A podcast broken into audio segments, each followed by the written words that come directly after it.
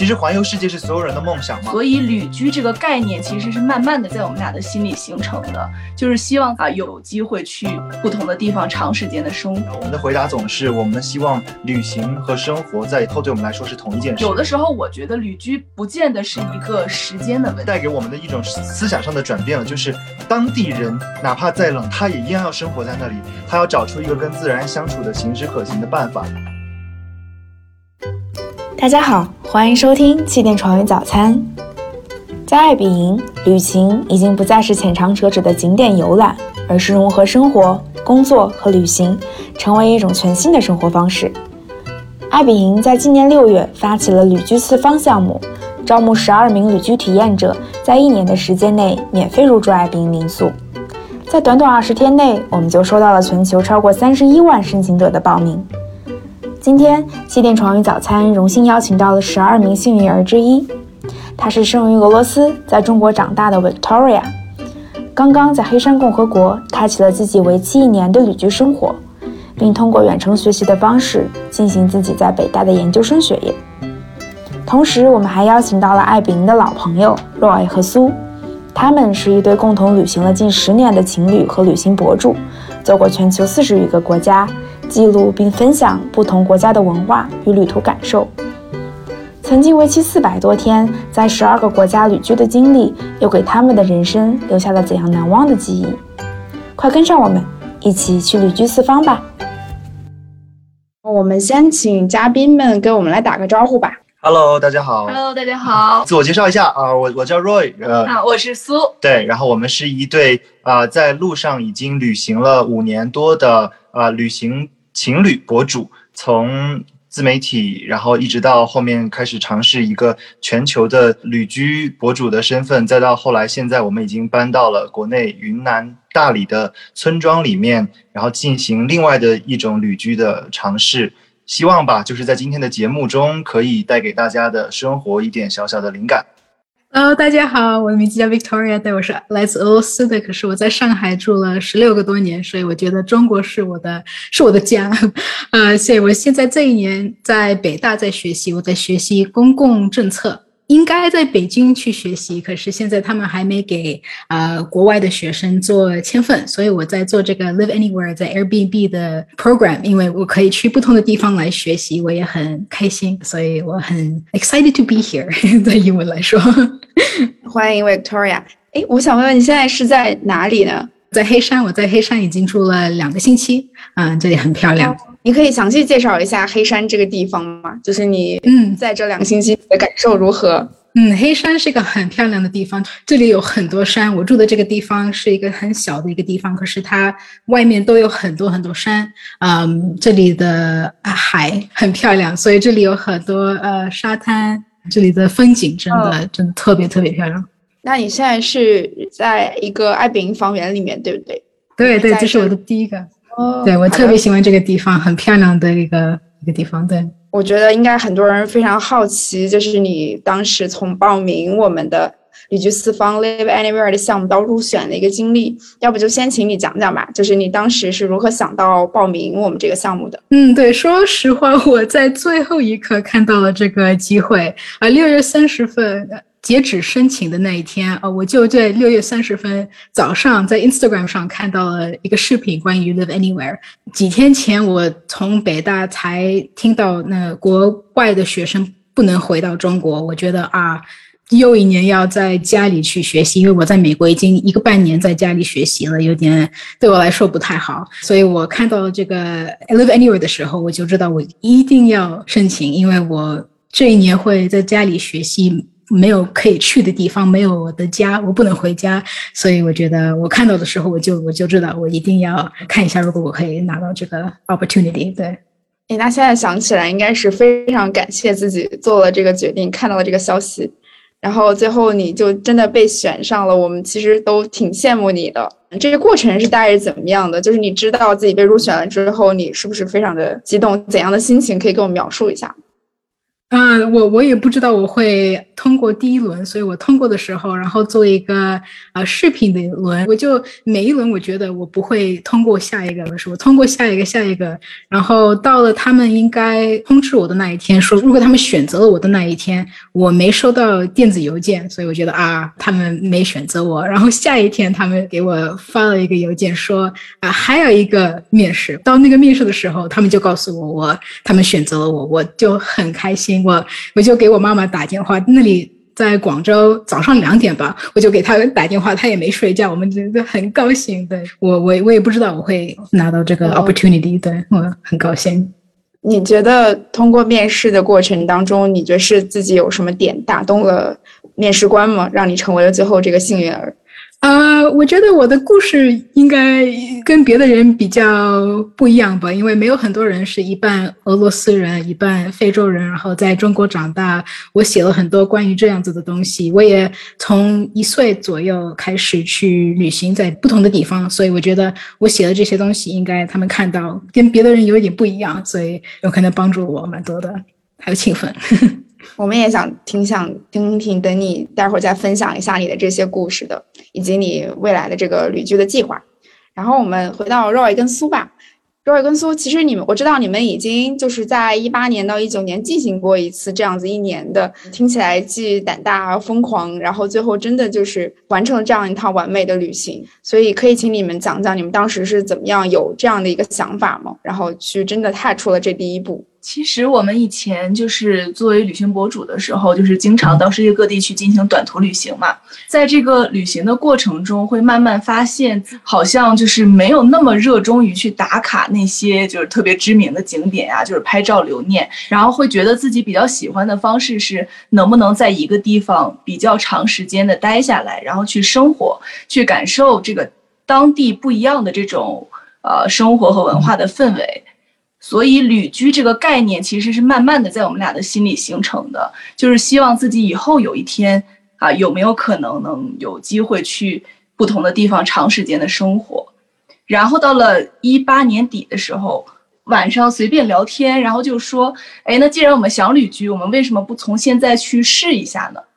所以就制定了一个说，我们先尝试一年，然后去十二个国家，每个地方一个月的这样一个计划。然后就是一个初步的尝试，嗯，对，就其实我们以前对于自己，呃，常常就是在辞职做了旅行博主之后，遇到很多的人最常问的问题就是类似于就是啊，那你们打算旅行到哪一天呢？你们什么时候会回归到一个更加的正常的，比如说啊，组建家庭啊，然后稳安定下来这样子的生活？然后我们的回答总是，我们希望旅行和生活在以后以后对我们来说是同一件事，他们是相互融合在一起的，就是在路上的生活。那我。我们希望自己将来有一天可以任意的选择世界上的任何地方，然后想住多久就住住多久，哪一天不想住了，我们就离开，然后再去下一个地方，就是这种长时间的可以 live anywhere 的这样子的一种生活态度。所以说，其实一八到一九年的一年的这个旅居，对我们来说，只是我们对于以后的设想的蓝图中的第一步，是用一个月的时间，每个国家一个试用装，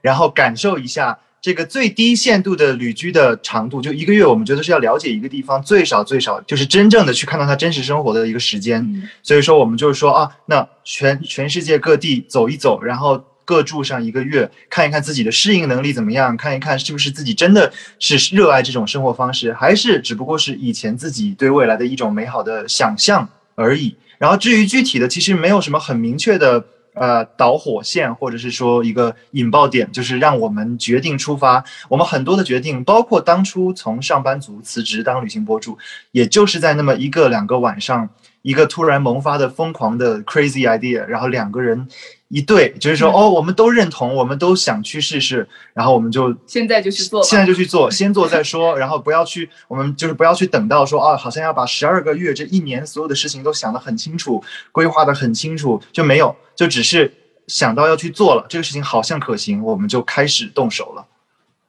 嗯，好佩服。你们的行动力，那我就问一点比较实的问题吧，就是这一年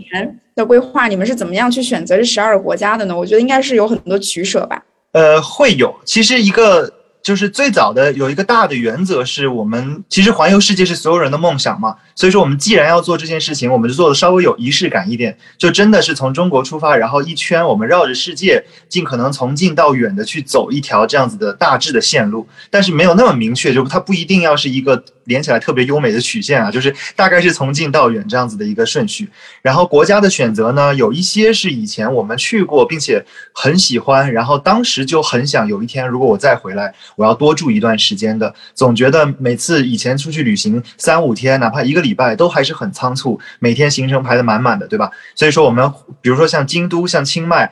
像巴厘岛，这都是以前我们去过很多次，并且每次都想以后我要住的更久的国家。有还有一些国家是我们没有去过，但一直很向往的，就借这次的机会就去掉，比如说印度，比如埃及，比如南美洲的一些国家。还有另外一个大的一个想法是。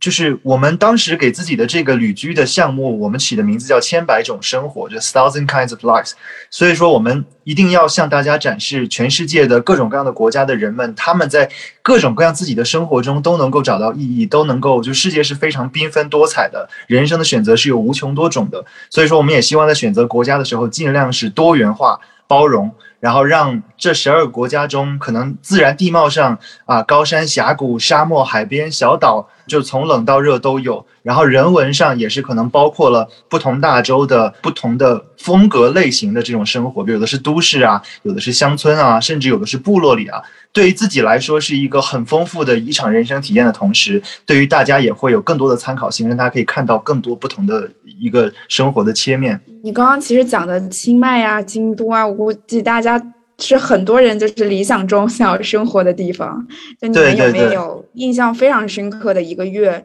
改变了你们可能生活方式，或者对这个地方的更深入的了解？我们是觉得，其实当时选的时候，就是像清迈、京都啊，这都属于大家都很熟悉，然后非常热门的世界级的旅行目的地了。那我们没有刻意的去规避所谓的旅游城市，然后也没有刻意的说一定要去都选热门的或都选不热门的，就是纯粹是说这个地方值不值得。那当然，清迈、京都留下了很多很美好的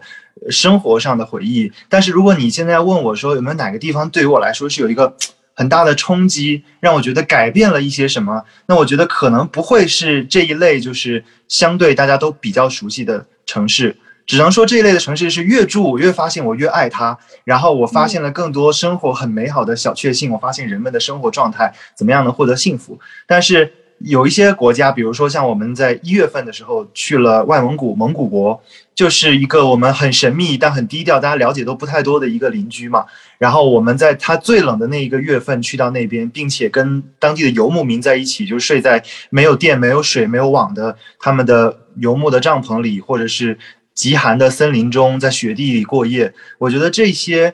呃，经历吧，就是一般来讲，大家去选择一个地方旅行的时候，你如果考虑自己的玩儿、自己的舒适度，我可能会在夏天的时候选择去蒙古，你看到它最美的草原、最美的景色。但我们当时讨论的就是，哇，那个地方零下三十多度，或者是甚至零下四五十度也会有，我们要在这个时候去吗？那这就是一个旅居的带给我们的一种思想上的转变了，就是。当地人哪怕再冷，他也一样要生活在那里。他要找出一个跟自然相处的行之可行的办法。所以，如果我想要看到最真实的生活，我不应该光选它最美好的、最宜人的、大家最能享受的时候去，我还要在它最苦的、最没有人造访的时候过去，看到他们真正的条件下要怎么样，就是人家长久的定居在那里。所以，这是我们当时选择在一月份去蒙古国的原因，也确实在那一个月的时间里面感受到了。此生从没有过的，就是那种在极寒中生活在自然冰天雪地下，然后你是远离了我们的现代的各种文明的便利、各种温暖的舒适的条件，但是就会看到说，哦，人的生活生生命力是很顽强的，怎么样用一种古老的智慧，在这样子的艰难的条件下生存下来，我们也切身的去体会到了。所以我觉得，至今回想起来那一段在冰雪中。然后在野外生存的时光都是很历历在目吧，就是很深刻的一个体验。你刚刚说的描述这段经历，我都已经产生画面感了。我觉得还应该对很多人挺有启发的，就是旅行不一定是要就是非常舒适的，因为很多人会选，比如说这个时间段适合去什么什么地方，或者这个地方在哪一段时间是最适合旅行的。但其实可能刚你像你说的，就是去到真正的可能很恶劣的环境、气候条件下，然后感受当地人是如何克服这个生活条件，然后真的能融入到当地的文化的。我觉得这个还挺。对，我觉得还是要看你的目的。就是对于很多人来说，他可能一年上班已经很累了，唯一的几天年假，他所寻求的是度假式的旅行方式，他要的就是享受跟放松。但是如果说你是想更深一步的了解所谓的旅居的这种方式的话，那我觉得大家就应该用一个更开放的思维跟心态去接受一个地方的好与坏。或者是就是很美好、很轻松的日子，也会有当地人的很不舒适的、需要去克服的一些日子。我觉得这个可能会带给你更深刻的一些关于旅行或者是世界的一些思考吧。我就想说，哇，你们去蒙古国在一月份。很这个很酷，因为我在蒙古国和俄罗斯的边界城市出生，我出生在一月份，在在那里，所以我知道那里很冷很冷。我一些呃，我看我我小时候的一些呃图片，我看起来我穿的那个衣服好大，真的那里太冷了。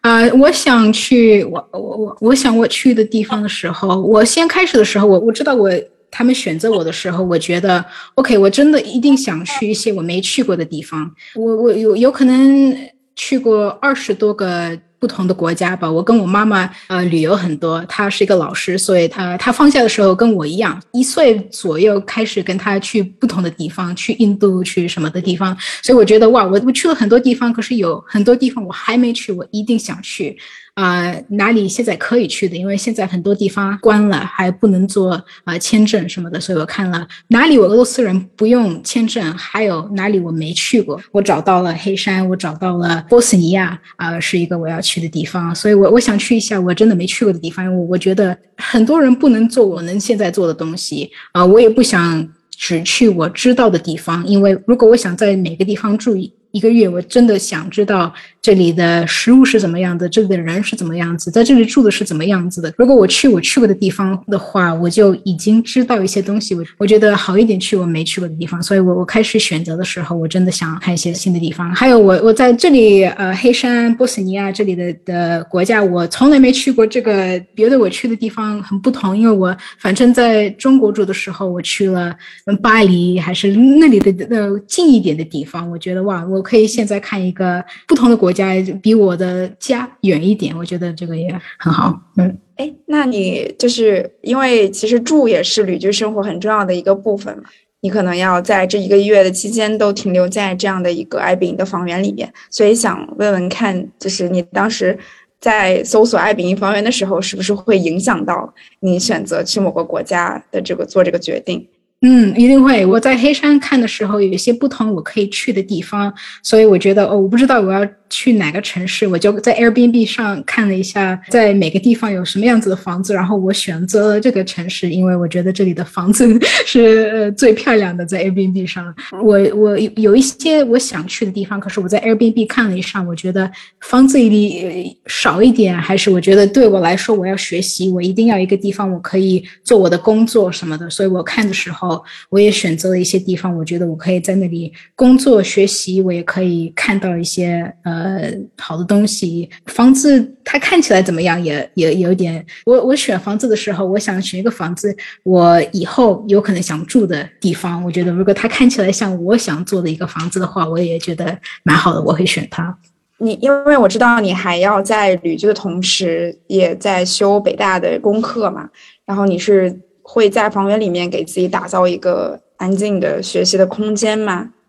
嗯，对，对我来说，呃，使用这个地方来工作还是学习是很重要的。如果我有一个地方我在那里住，我也在那里学习的话，我我就我不能学习，我我脑子里这在那里学习不了。呃，我我找 Airbnb 的时候，我要找到一个地方，有可能有个桌子我不会用的，我就知道我可以只用它来学习的话，我就觉得这好一点，因为做一个 mini。办公室，呃，在我的 Airbnb 里面，现在坐的地方就是我学习的地方，因为我知道我在这里可以学习、可以工作什么的，所以对我来说这个很重要。对，对，所以这就是旅居生活中住爱比营的一个优势，就是你真的可以在一个真正的家里面，然后去保证自己工作跟学习的状态。然后接下来想了解一下几位嘉宾，就是除了你们可能在旅居生活中，因为 Victoria 还有学习的需求，那就是除了学习生活以外。你们在是怎么到了这个地方，然后跟当地人进行交流的？你们都会做一些什么？我先请 Victoria 讲讲吧。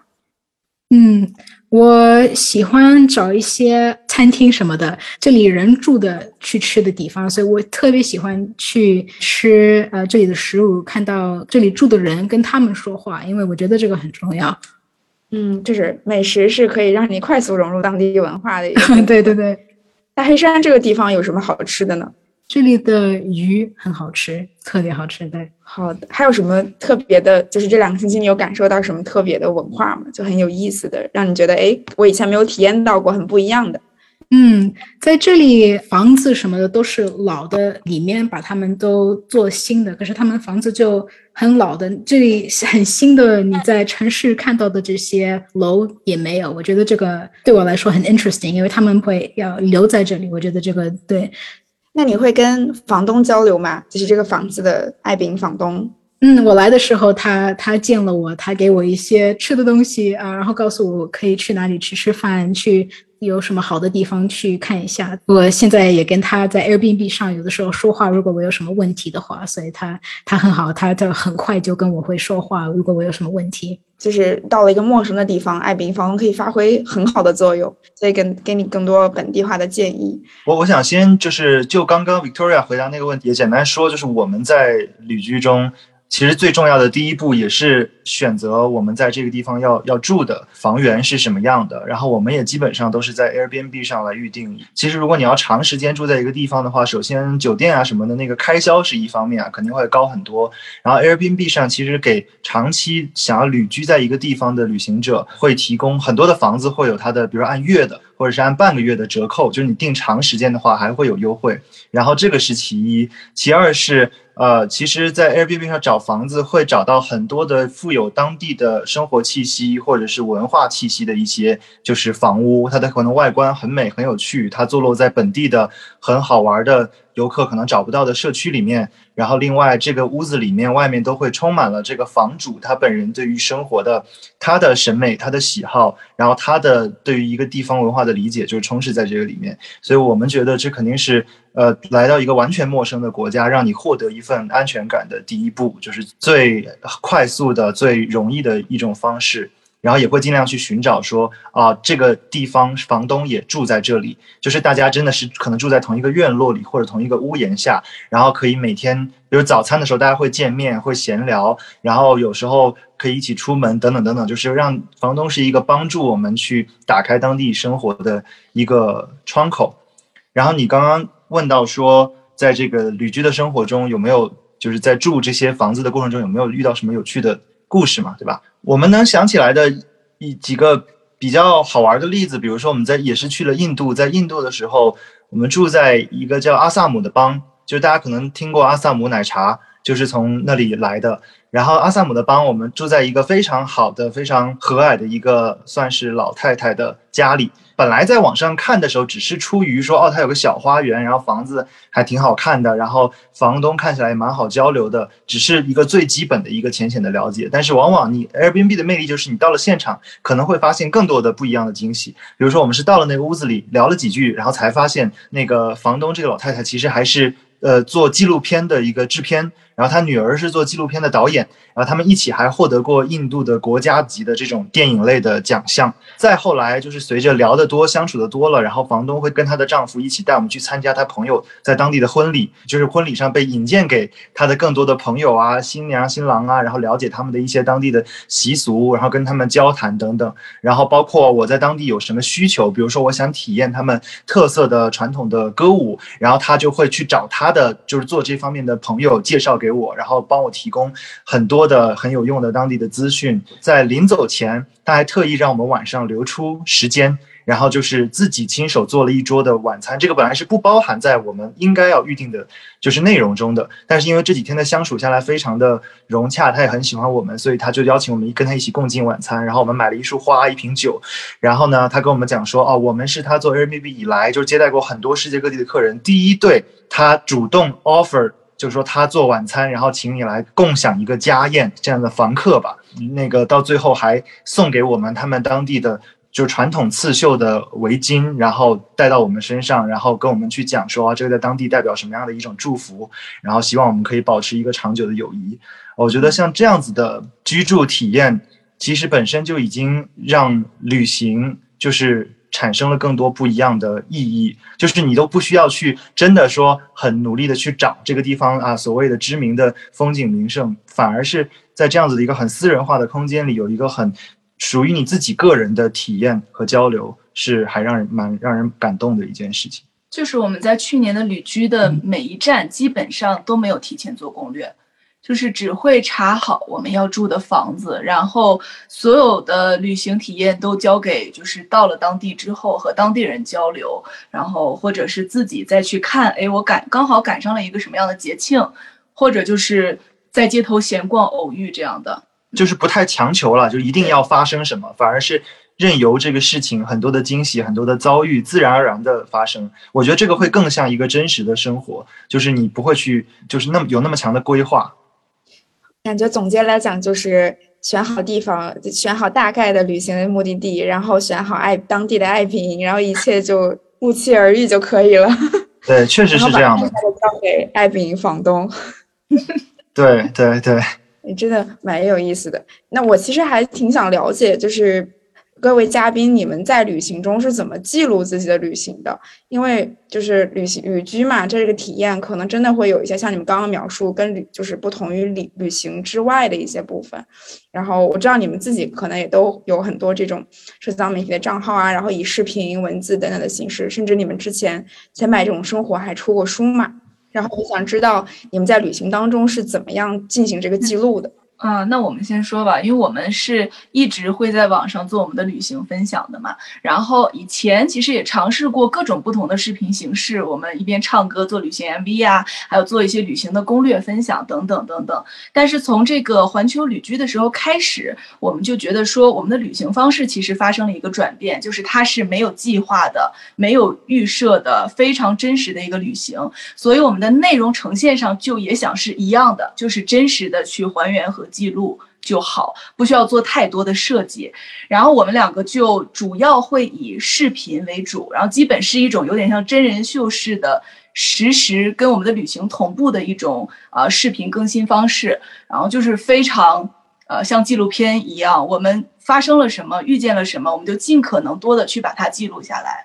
最后再挑出觉得是比较特别的、比较大家会感兴趣的点，再把它给放出来。所以整个一九年的四百天的旅居，我们是最后做出了有一百一十六集的视频。就基本是所有我们的观众都觉得好像是跟我们身临其境的，就是走完了全程的那种感觉。就是三四天就发一集，三四天就发一集。相比于就是早年我们刚开始做自媒体的时候的那种更加的有设计的节目式的，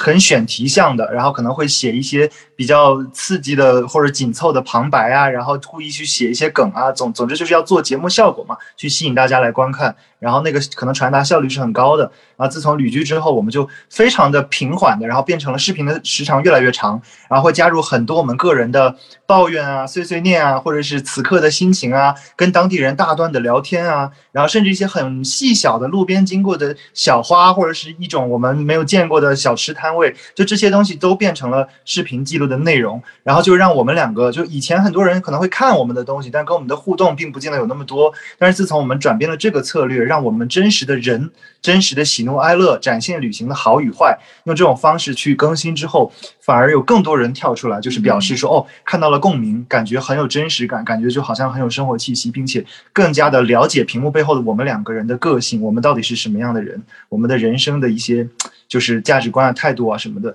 都会从这里面去呈现。就是我觉得你的旅行方式和你呈现出来的内容，其实它是就是很相关的。比如说一些平台很流行去打卡，那大家都要。到同一个地方，甚至站到同一个位置去打卡。你你发出来的虽然是一张很美的照片，但是你的旅行可能也仅限于这样，仅限于被这个攻略、这个美景给框住了。嗯，那我们的内容和我们的旅行就都呃随着旅居走向了一个让它自由发展，然后呃跟大家传达的是旅行有好有坏。啊，不是说只有美丽的一面，我们我们的抱怨，我们觉得就是难过的地方，也会一样把它记录下来，就是一个呃关键词，就是非常的真实的一个旅行。嗯，对。那假设说，如果对于一个可能真的自己有旅居这样的想法，然后要开启一趟这样的旅行，你们有什么建议？大家可以去记录自己旅行的方式吗？首先，我我当然并不觉得我们刚刚提到这种方式是适用于所有人的，因为有些人可能他并不是一个特别的擅长一直对着镜头去进行自我表达，或者可以当下立刻组织自己的情感语言去传达的人。有的人可能擅长用文字，有的人可能擅长用视觉、用影像。这个方式，首先你要找到的是让自己觉得舒服的、自己觉得能够有表达空间和表达风格的一种记录方式。就视频是我们两个的选择，然后。如果你真的是安排出了你的时间、工作、你的经济状况都 OK，允许你开启一趟长一点的旅行生活了，那我觉得，反正对于我们来说吧，我们更新每一集内容，虽然内容是。自然发生的是真实随机的记录，它的好与坏是不确定的。但是我们还是会为每一次要更新的视频去想一个你要讨论的或者你要传达的主题。我觉得这个很重要，否则可能对于镜头那边的观众来说，本来你就在一个陌生的国家，你自己的旅途中，如果没头没尾的，然后你就是想到什么拍什么，可能就会让大家没有办法去跟得上去，去更好的参与到你的这个旅行的体验中来。所以我们一般来讲还是会就是说，OK，那这整集的内容最终我们是在传达一个什么？主题，大家什么观点？大家在看你的文章或视频，到抱着一个什么样的期待？他能够从中收获到什么？是你的纯体验的过程呢？一些实用性的东西呢？还是你情感上的一种共鸣呢？我觉得这些东西可能是作为就是记录和分享者要在前面去想清楚的。另外，我有一个就是对普通就是所有的人来说的一个。嗯，怎么说呢？通用的建议，通用的小建议吧，就是我觉得大多数人听到我们旅居的生活啊，都会觉得说啊，因为你们的职业，因为你们的选择等等，你们有那么长的时间，你们可以去做。我们上班没有这么长的时间，但是有的时候，我觉得旅居不见得是一个时间的问题。有的时候更多的是一个心态的问题，就有的人的假期也很长，但他就选择在就是不停的把自己的行程排得满满的，也是一样有这样的安排的。但是我觉得你的心态如果是我不急着去打卡，我在一个地方慢下来，然后这次收获到了什么都 OK，不是一定要像网上那样，就是慢慢进入到一个比较就是就是旅行对你来说你收获的好坏你都会很愿意去接受的一个状态。啊，我觉得这个是一个心态的转变是更重要的。的确，就是记录不是目的嘛。确实，每个旅行者在出发之前要真的完完全全打开自己，然后让自己投入到这个旅行当中。就不要给自己一个一串特别长的，要一定要在这三天、五天、七天内完成的任务清单。最后你每天就是疲于在赶这个餐厅、那个地点，然后拍这个照片，然后七天下来累得要死。但是当回忆起来的时候，你发现感受是很薄弱的。你的事情看起来很多，但是你最后内化成你能够就留下来的人生体验反而没有多少。我觉得这个是一个大家可以考虑去扭转的一个一个观念。嗯，非常好的建议。那我们再问问 Victoria 吧，你接下来有什么就是自己要记录这一趟旅居的自己的方案吗？或者是？嗯，我就想说，我刚刚诉说的。东西我觉得特别对。我现在在上每个星期要上七节课，每节课是三个小时的，我时间也蛮少的。现在我在学习，可是我反正开始做一个 YouTube，所以我在做一些那个 Vlog。我反正想找时间来去做一些照片，做一些好的东西，然后做一些视频。因为我对我来说，我想以后来看这些视频，我我也不太管如果别的人会看，我想有这些视频，所以我呃五年后、十年后可以去看一下，因为我。觉得我会忘记很多东西，所以我觉得做一些照片啊，在 Instagram 发一些照片什么的，我做很多不同的地方，我我我想以后去看一下啊，我这一年做的一些东西，因为我反正现在呃上课很多，作业很多，学习很多，可是不想学习学习也忘记我做了一些好的东西，所以我做这些事，做什么 YouTube 视频什么的。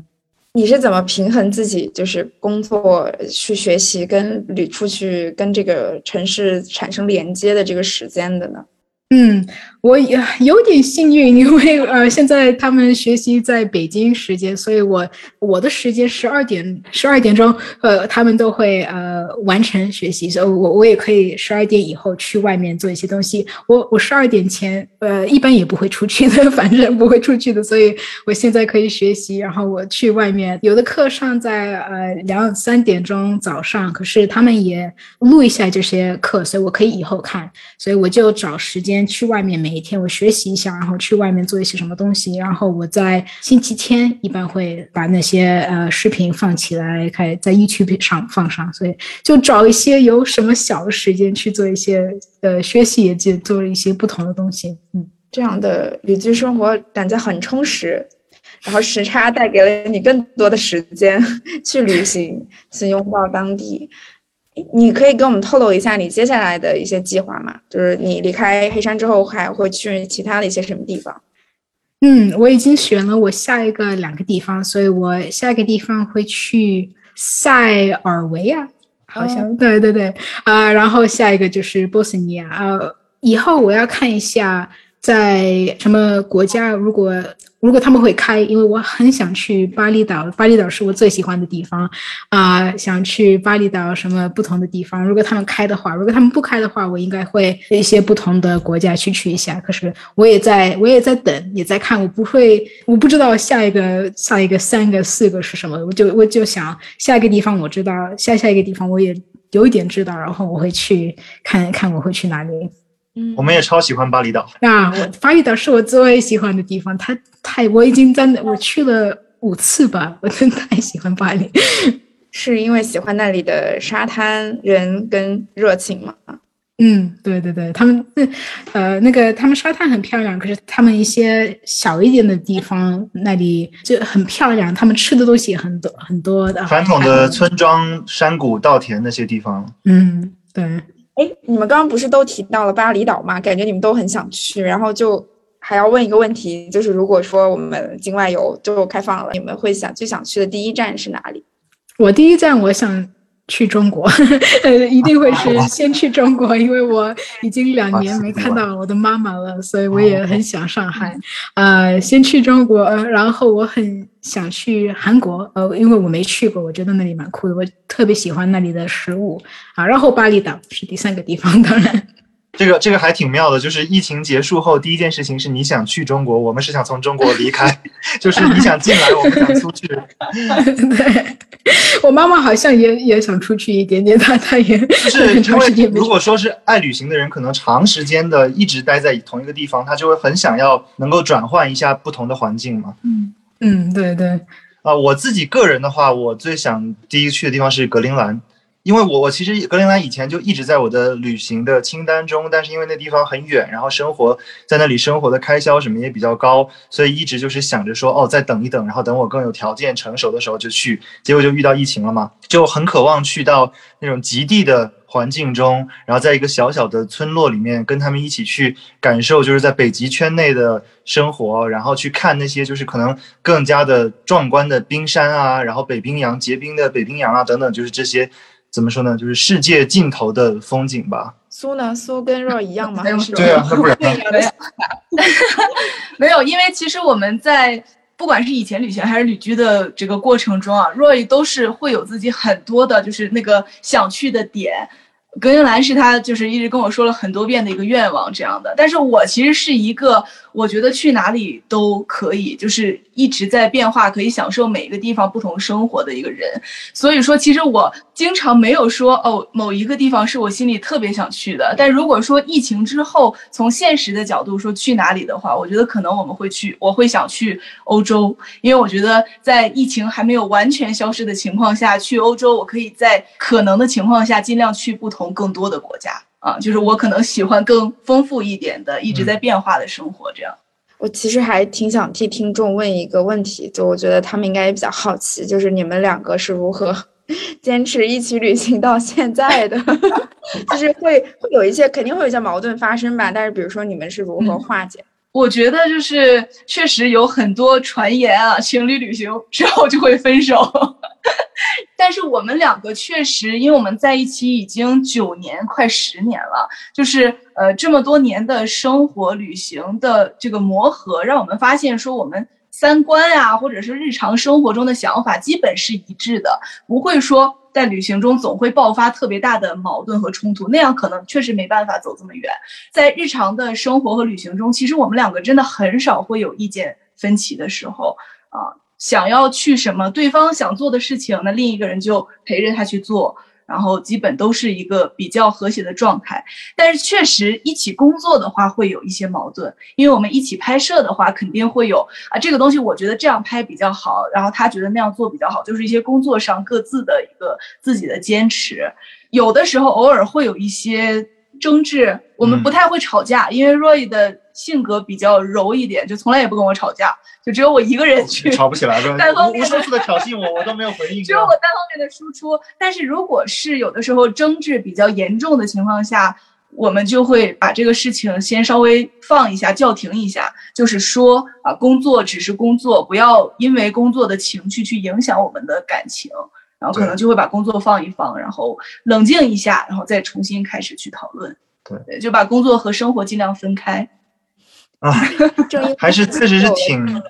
对，因为因为我们等于说是长时间的旅行、生活、工作全部融合在一起，然后高频同步的，我觉得还蛮难。就是遇到说，就连工作中两个人也是特别就 是琴瑟和鸣，然后然后就是完全都和谐的。我觉得一定人在遇到工作方式的或者是处事态度啊各方面的这些东西上，会有自己的一些习惯、自己的一些性格。但我觉得最重要的是，你要看到这个两个人内在核心的本质，就是你们的观念上、你们的人的性格上是不是相投的。然后让那些你们外化的一些小的习惯也好啊，或者只是一些小的嗜好啊，你更想在酒店躺一躺啊，我更想出去玩，那就有的时候甚至可以分开行动。我觉得就尊重彼此的在爱好上的区别，但是只要你们内心的本质、你们追求的大的方向、你们的前进的目标是一致的，我觉得就会比较的容易能够克服就是旅行中的这些困难。那我最后问几位嘉宾一个问题吧，就是。如果说真的有这样的旅行者或者朋友们想听众们想要开启这样一次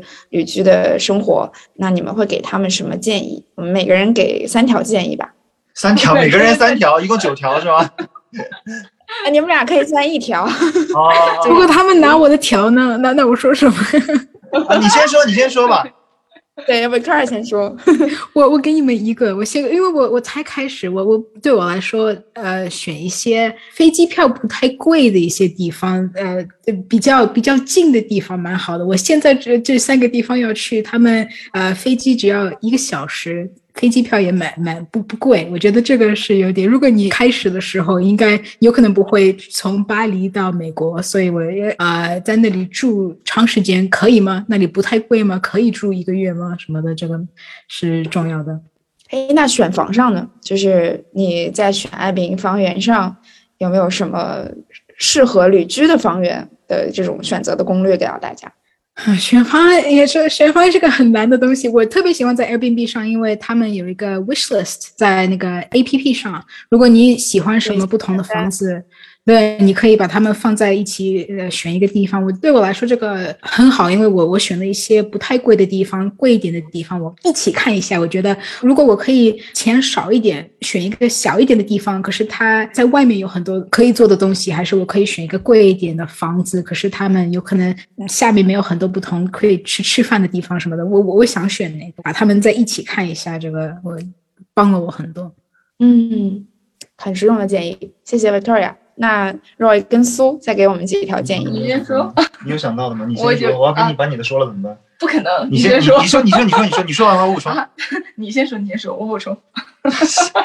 我我会觉得，就是我们肯定讨论的情况是你本身还是一个就是有工作啊有什么的，然后不是说时间那么的。完全自由，但你又想要逐渐的往这种生活去靠拢，对吧？这样子的一种情况。如果是我的话，像我从以前我也还在工作的时候，或者是我不能自由的选择我的旅行方式和目的地的时候，我会做很多的设想跟计划。就其实我觉得在这种模拟的演练中，会让你更加的清晰的想清楚一些事情。因为当你只是说哦，好想出去旅行啊，不想工作，那是一个很模糊的、很就是不具体的概念。但比如说，我从以前很喜欢干一件事情，就是我在看 Airbnb 的时候，我不只是会去看那些评分最高的、最火的这个地方最网红的房源，我会把一个城市，或者是如果有有可能的话，就所有的房源全部看完，每一个我不设任何的条件，不日期全部开放，然后每一个房子的去看。然后会去读评论，就是让自己去带入到各种各样子的旅行的情境中，然后去模拟大家的这种想象，然后去做一些模拟的攻略。比如蒙古的这个行程，我并不是说啊，我二零一九年一月去的蒙古，我是